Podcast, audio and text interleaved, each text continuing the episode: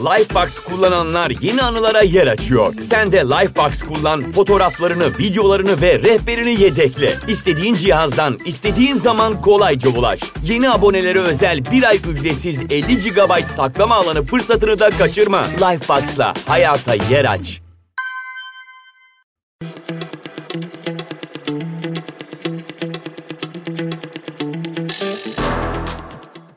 Herkese merhaba, ben Eda. Yaklaşık iki hafta önce Rönesans dönemini anlatmıştık hatırlarsanız. Sonrasında bu bölüm içerisinde de sanatçılara değineceğimi söylemiştim. Ancak yeni kapak tasarımı ve bununla birlikte gelen bir heyecanla tasarıma uygun olsun diye araya bir Freud bölümü sıkıştırdık. Zaten sanat tarihi anlatırken de kronolojik bir sıralama kullanmayı tercih etmiyorum açıkçası. Karışık da olduğunu düşünmüyorum. Çünkü anlattığım bölümün hangi dönemden sonra ortaya çıktığını bölüm içerisinde belirtmiş oluyorum. Böyle olması benim içimde verimli oluyor aslında. Çünkü bu yayınları yaparken olabildiğince çok makale ve kitap okuyorum ve araştırıyorum. Kaliteli bir içerik çıkması için olabildiğince özverili davranıyorum ki davranmakta zorundayım. Böylelikle kendi bildiklerimi de pekiştirmiş oluyorum. Ben de bir insanım. Bazen modern sanat anlatmak isterken bazen antik çağdan bahsetmek isteyebiliyorum. Çok doğal. Çalışmalarım da bu şekilde evriliyor doğal olarak. Bu arada sanat tarihi çalışarak e, beni dinleyenler de varmış. Bu benim çok hoşuma gitti. Umarım sizlere de fazlasıyla öğretici içerikler sunabiliyorumdur değerli sanatçı adayı arkadaşlarım. Rönesans dönemi sanatçılarını düşündüğümüzde elbette herkesin aklına Leonardo da Vinci geliyor doğal olarak. Ben normalde çok fazla etkisinde kalmamak için sanat tarihi ve sanatla alakalı podcastleri dinlememeyi tercih ediyorum. Kendim e, özgün içerikler üretebilmek için. Ancak çok fazla Da Vinci ile alakalı podcast olduğunu gördüm ve bazılarını dinledim ne yalan söyleyeyim ve çok aydınlatıcı, anlaşılır bölümlere rastladım.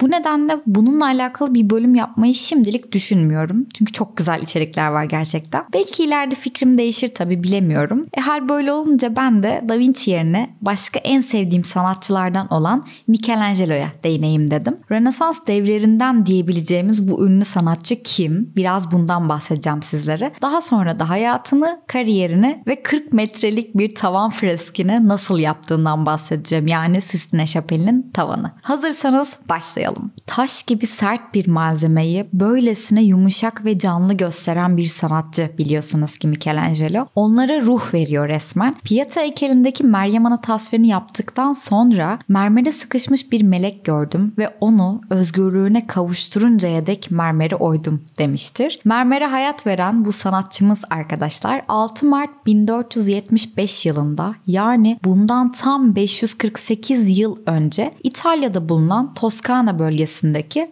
Caprice Michelangelo adında bir kasabada doğdu. Yanlış duymadınız o dönemlerde soyadı doğal olarak olmadığı için insanlar yaşadıkları bölgelerin e, adını alırlardı. Biz onu kısaca Michelangelo olarak biliyoruz. Ancak tam adı Michelangelo di Lodovico Buonarroti Simoni. Biraz uzun bir isim evet ama Picasso'nun isminin daha doğrusu isimlerinin yanında kısa bile kalıyor. Mutlaka Google'dan aratın derim Picasso'nun ismini. Michelangelo doğduktan sonra annesi hastalanıp vefat ettiği için süt annesi tarafından büyütüldü ve bu süt annesinin eşi de bir taş ustasıydı yani taş oyma ustasıydı. Michelangelo heykeli olan ilgisinin buradan geldiğini düşündü hep. İlkokula gittiğinde bütün zamanını resim çizerek geçiriyordu ve muhafazakar olan babası bu durumdan pek hoşnut değildi. Neden diyeceksiniz? Sanat üretimi yapmak köklü aileler için yakışıksız bir durumdu o dönemde. Michelangelo da aslında köklü bir aileden geliyordu. Çünkü köklü, varlıklı aileler için sanatçılar işçi sınıfındandı. Para karşılığı yapılan üretimler dışında sanatçılar çok da yüceltilmezdi bir dönem kadar. Çok ünlü değillerse ve zengin değillerse tabii. Michelangelo yaptığı işe öyle bir tutkuyla bağlıydı ki babası bu durumu görmezden gelemedi ve oğlunun arzularını işe yarar hale getirmeye ve bu sanatı doğru dürüst öğrenmesini sağlamaya karar verdi. Çünkü okulda da çok başarılı bir öğrenci değildi. Sabah akşam resim çiziyordu. Derslerde de resim çiziyordu. Çok ders dinlediği söylenilemezdi. Ve babası onu o dönemin en iyi ressamlarından diyebileceğimiz bir ressamın yanına Domenico Domenico Ghirlandaio'nun yanına çırak olarak gönderdi. Michelangelo öylesine yetenekli bir çocuktu ki bu yetenekleri alışılmışın dışındaydı ve Domenico bu durumunda fazlasıyla farkındaydı. Sanata düşkünlüğüyle bilinen Medici ailesinden o dönemde hükümdar olan Lorenzo Medici birinci sınıf ressamlar ve heykeltıraşlar yetiştirmek için bir okul kurmayı kafasına koymuştu. Ve Domenico'ya atölyesindeki heykele yatkınlığı olanları ne kadar başarılı öğrenciler varsa yani bahçesine göndermesini istedi. Bahçe diyorum çünkü bu okulun adı bir bahçeydi arkadaşlar. Domenico tabii ki birkaç öğrenciyle beraber Michelangelo'yu da bu bahçeye gönderdi. Michelangelo'nun sanat temelleri işte bu okulda atıldı. Okul her bakımdan bir sanat cennetiydi. O sıralar Michelangelo henüz 14 yaşındaydı. Yeteneğiyle, hırsıyla ve çalışkanlığıyla dikkat çekmeyi başardığı için Lorenzo onu kendi himayesi altına aldı ve ona Medici'lerden biri gibi davranılmasını istedi. Yani bir nevi aileden de artık. Medici Sarayı o sıralarda filozofların, şairlerin ve sanatçıların toplandığı gerçek bir kültür merkezi haline gelmişti. Michelangelo da aralarına karıştı ve onların düşüncelerinden etkilendi. Michelangelo Lorenzo Medici ölene kadar sarayında yaşadı ve 4. yılın sonunda 4 yıl boyunca yaşadı bu arada. 4. yılın sonunda Lorenzo öldükten sonra babasının yanına geri taşındı yani Floransa'ya. Bu arada Lorenzo Medici yanında kalan bütün öğrencilere çok ciddi desteklerde bulunuyordu. Hani Rönesans döneminde de bahsetmiştik bundan. Sadece kendilerine değil ailelerine de maddi manevi yardımda bulunup onlara iş veriyordu. Michelangelo babasının yanındayken baş rahibi memnun etmek için ahşaptan çarmıha gerili İsa heykelini yaptı ilk. Memnun etmek için diyorum çünkü baş rahip Michelangelo için bazı özel odaları onun hizmetine açmıştı. Sanatçı bu odalarda anatomi çalışmak için gizli gizli kadavraları inceliyordu. Hani ne demiştik o dönemde kadavra incelemek çok hoş karşılanmayabiliyordu ama e, sanatçılar için de bu kadavra incelemek çok önemliydi. Yani tıp dünyası ve sanat dünyası bir arada çalışıyordu aslında. Bu yüzden Rönesans İtalya'sında tıp alanı ile plastik sanatlar ikiz kardeş muamelesi gördü hep. Öyle önemliydi ki ressamlar ve heykeltıraşlar cerrahlar ve eczacılar loncasına bağlıydı. Bir ressam ve heykeltıraş için anatomi olmazsa olmazdır bu arada arkadaşlar. Kaleminiz olmazsa yazı yazamayacağınız gibi anatomi bilginiz de yoksa insan figürünü doğru bir şekilde çizemezsiniz veya heykelini yapamazsınız. Soyutlaştırmaktan bahsetmiyorum bu arada. Günümüz modern sanatının dışında bu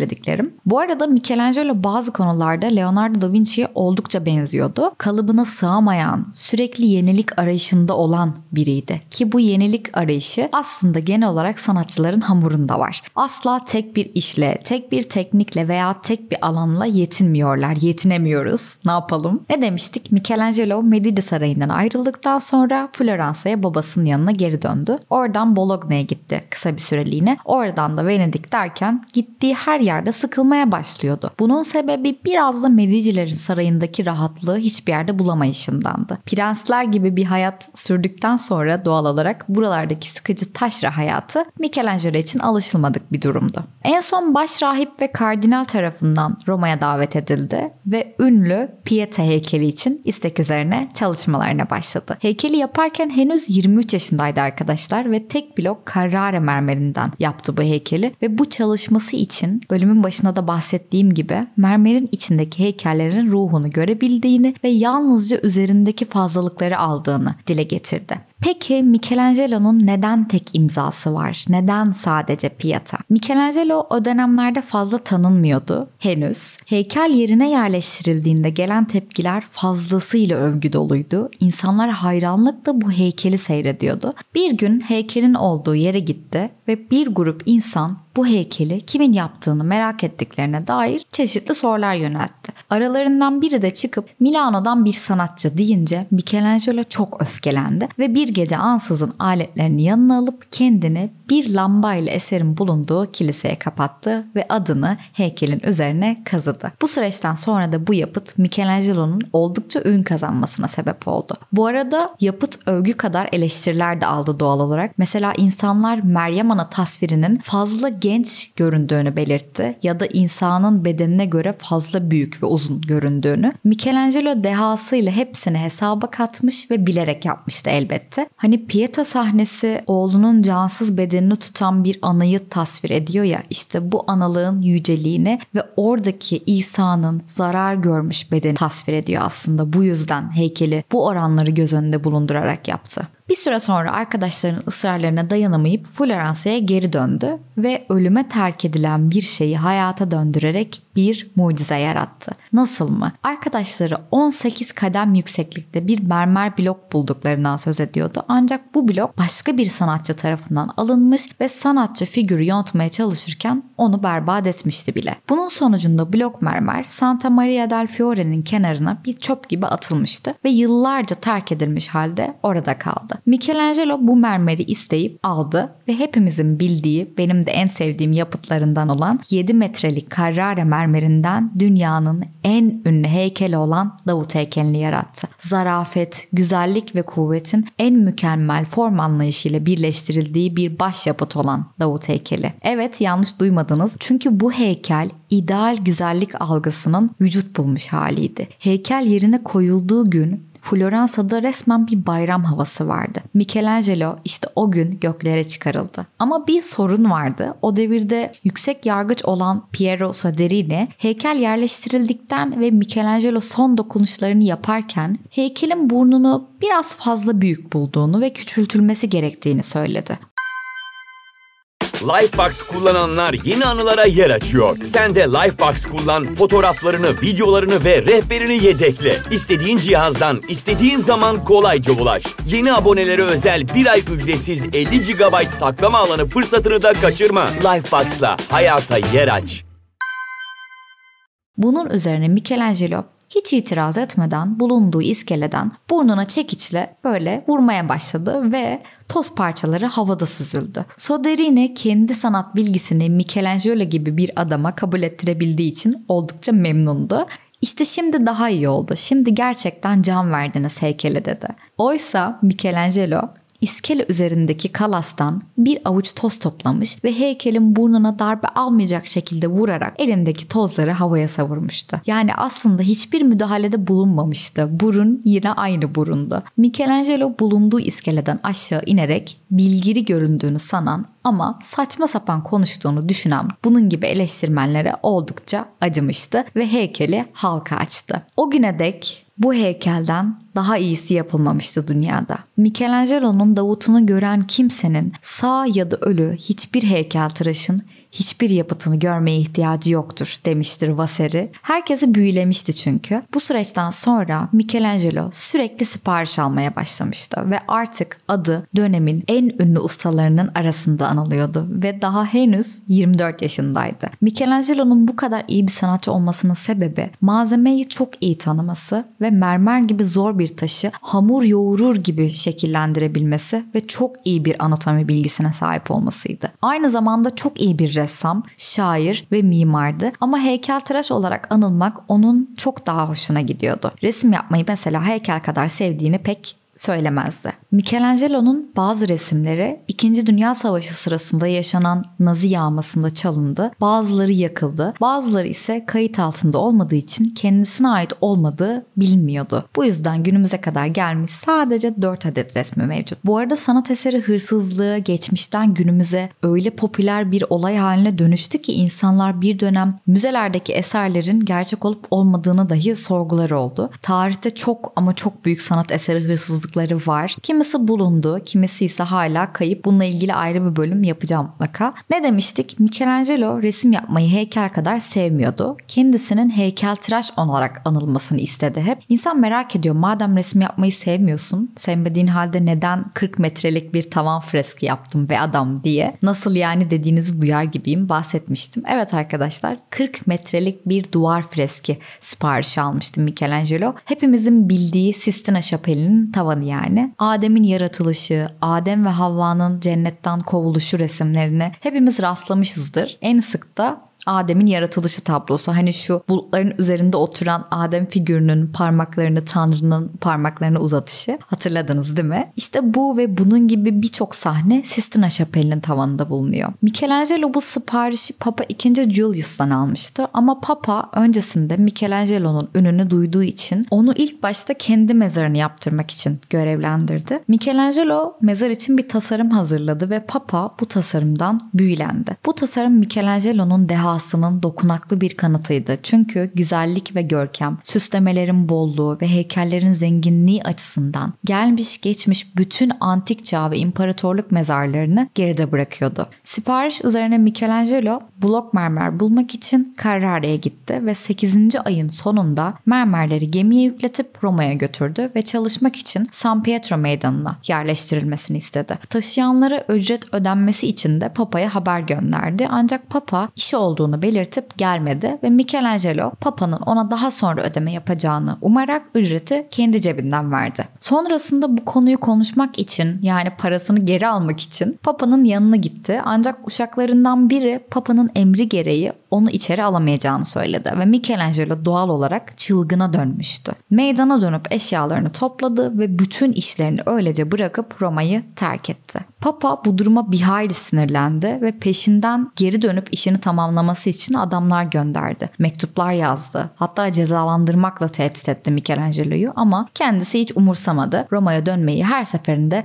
reddetti. Papa'ya günümüz tabiriyle trip atıyordu hatta. Mektuplarına cevap dahi vermiyordu. En sonunda Papa'nın habercileri Michelangelo'yu Papa'ya yazması için ikna etti. Michelangelo mektubunda bağışlanmayı dileyerek Papa'nın huzuruna bir daha asla dönmeyeceğini çünkü Papa'nın kendisini bir caniymiş gibi kovduğunu, sadık hizmetinin böyle bir muameleyi hak etmediğini ve Papa'nın kendisine hizmet edecek başka bir sanatçı bulması gerektiğini belirtti. Yani Michelangelo ile Papa arasındaki ilişki bir nevi Tom ilişkisi gibiydi aslında. Papa'dan kaçmak için İstanbul'a gidip Osmanlı padişahına hizmet etmeye bile niyetlenmişti. Fakat en sonunda yine yüksek yargıç olan Piero Soderini tarafından korunarak Papa ile görüşmek için ikna edildi. Ve Michelangelo mermer işine yani mezar işine kaldığı yerden devam etti. Bu arada Michelangelo'nun rakibi diyebileceğimiz iki sanatçı var arkadaşlar. Bunlar Bramante ve hepimizin bildiği Raffaello. Michelangelo'nun arkasından entrikalar çevirdiğini söylesek haksız sayılmayız. Çünkü bu iki sanatçı Papa'yı ölmeden önce mezar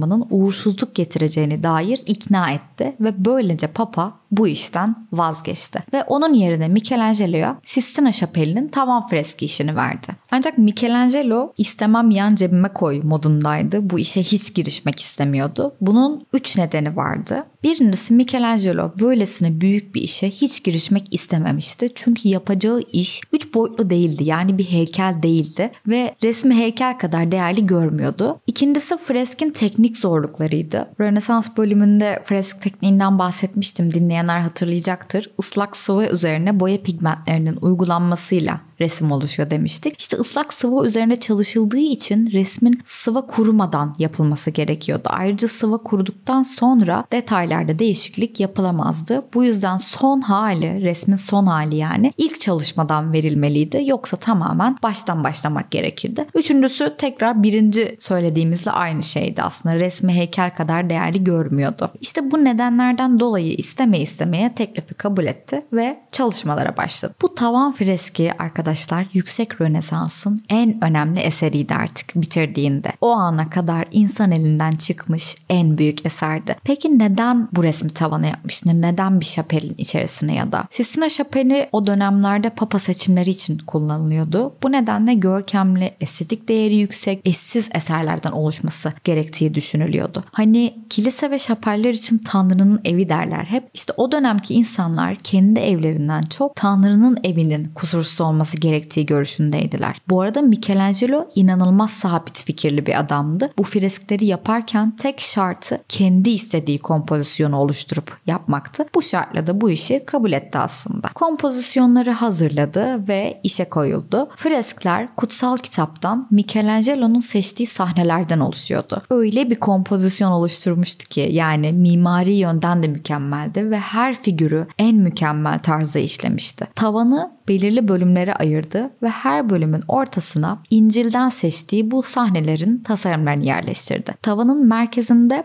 4 tane büyük, 5 tane küçük kompozisyon şekline ayrılmış toplam 9 ana sahne bulunuyor. Tavanın duvarla birleştirdiği noktalarda da üçgen biçiminde bölümler vardı. Buraya da Tevrat'tan alıp tasarladığı sahneleri işlemişti. Michelangelo bütün figürleri sanki bir heykelmiş gibi, üç boyutlu bir heykelmiş gibi resmetti. Yani bütün çıplaklığıyla oradaydı resimler. Bu resimleri tasarlarken de geleneksel din resimlerinin kurallarına uymadı. Yani onlara bir kıyafet giydirmedi. Tamamen özgün bir yaklaşım geliştirmiş. Yerleştirilen bu sahneleri de öylesine bir sıralamayla yerleştirmedi elbette. Şapelin altar kısmından girişine kadar her birinde 3 kompozisyon olacak şekilde 3 ayrı gruba ayırdı. İlk grup dünyanın yaratılışını, ikinci grup Adem ile Havva tasvirlerini, üçüncü grup ise Nuh tufanını anlatıyor. Tavanın tamamında da toplam 343 figür bulunuyor. Peki bu resmi tavanı nasıl yaptı bu adam diyenler için? Kendisi için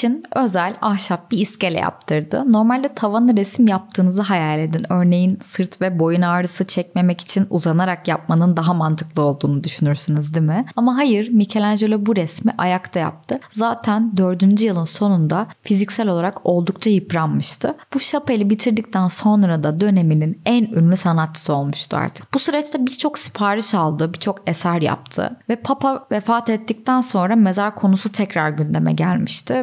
Mezarına da yapmak istedi ama çok yoğundu ve erteledikçe erteledi. Bu yüzden mezar yarım kaldı. Ama sadece mezarın ana motifi olan Musa heykelini Michelangelo yaptı. Hatta heykeli bitirdikten sonra da heykele öyle hayranlıkla baktı ki yani bunun cansız bir taş parçası olduğuna kendi bile inanmak istememişti. Heykele bakıp karşısına geçip konuş Musa konuş diyerek elindeki çekici bile fırlatmıştı. Papa'nın ölümünden sonra da tahta geçen bütün papaların hizmetinde çalıştı ve sanatını böylelikle zirveye ulaştırdı. Daha sonra yeni gelen papa için yani Papa 4. Paul için Sistina Şapeli'nin duvarına bir mahşer günü yaptı. Bu eser de şapelin tavanından e, 25 yıl sonra başlamıştı sanırım ve 1536 ile 1541 yıllar arasında bitirdi. Sadece sunak duvarını hazırlaması bir yıl sürmüştü. Mahşer günü de İsa'nın ikinci gelişini ve Tanrı'nın insanlığa son ve nihai kararını tasvir ettiği bir fresktir bu arada. Tavan fresklerinde olduğu gibi bunda da çıplak figürler kullandı elbette ve bu da tabii ki çok tepki çekti. Özellikle İsa figürünün çıplak olması papayı oldukça rahatsız etmişti. Hatta bu yüzden daha sonra o figürün üzerine bir kumaş parçası yerleştirdi. Hayatının geri kalan dönemlerinde mimarlığa da bolca yer verdi. San Pietro Bazilikası'nın kubbe kısmını tasarladı ve iç süslemelerini yaptı. O sene Roma'da bulunan neredeyse bütün binaların ve mezarların çoğunu Michelangelo yapmıştı aslında. Mimari anlayışı da benzersizdi. Yapı sanatına yepyeni formlar getirdi ve böylece Rönesans mimarisine de yön verdi. Leonardo da Vinci ve Rafael öleli neredeyse yarım asır olmuştu. Yani meydan Michelangelo'ya kalmıştı. İtalya'nın sanatına fazlasıyla hakimdi artık ve çalışmıştı çalışmayı bir gün bile bırakmamıştı. Yaşlandıkça daha da hırslandı ve daha çok çalışmaya devam etti. 10 sene önce başladığı başka bir piyata tasvirini yaparken de birden rahatsızlandı ve aynı yılın Şubat ayında ölümüne kavuştu. Bizlere, insanlığa paha biçilemeyecek kadar büyük ve değerli bir servet bırakmıştı Michelangelo. Geçmişten günümüze dek sanat tarihindeki en önemli isimlerden biri hatta en önemli isimlerin başında geliyor. Yaşadığı süreç boyunca bir dakikasını bile ziyan etmedi. Her anını sanatla, felsefeyle ve bilimde meşgul olarak geçirdi. Öfkeli, fevri, içe kapanık biri olsa da sabrı, göz alıcı tekniği, kendini açıkça belli eden yeteneği sayesinde hemen herkese kendine hayran bırakmıştı. Hatta bu ilahi yeteneğe ithafen kendisini Il Divino lakabı takılmıştı. Yani ilahi, tanrısal demektir Il Divino. Yerinde bile kapı olmuş. Beni dinlediğiniz için çok teşekkür ederim. Kendinize güzel bakın, sanatla kalın. Hoşçakalın.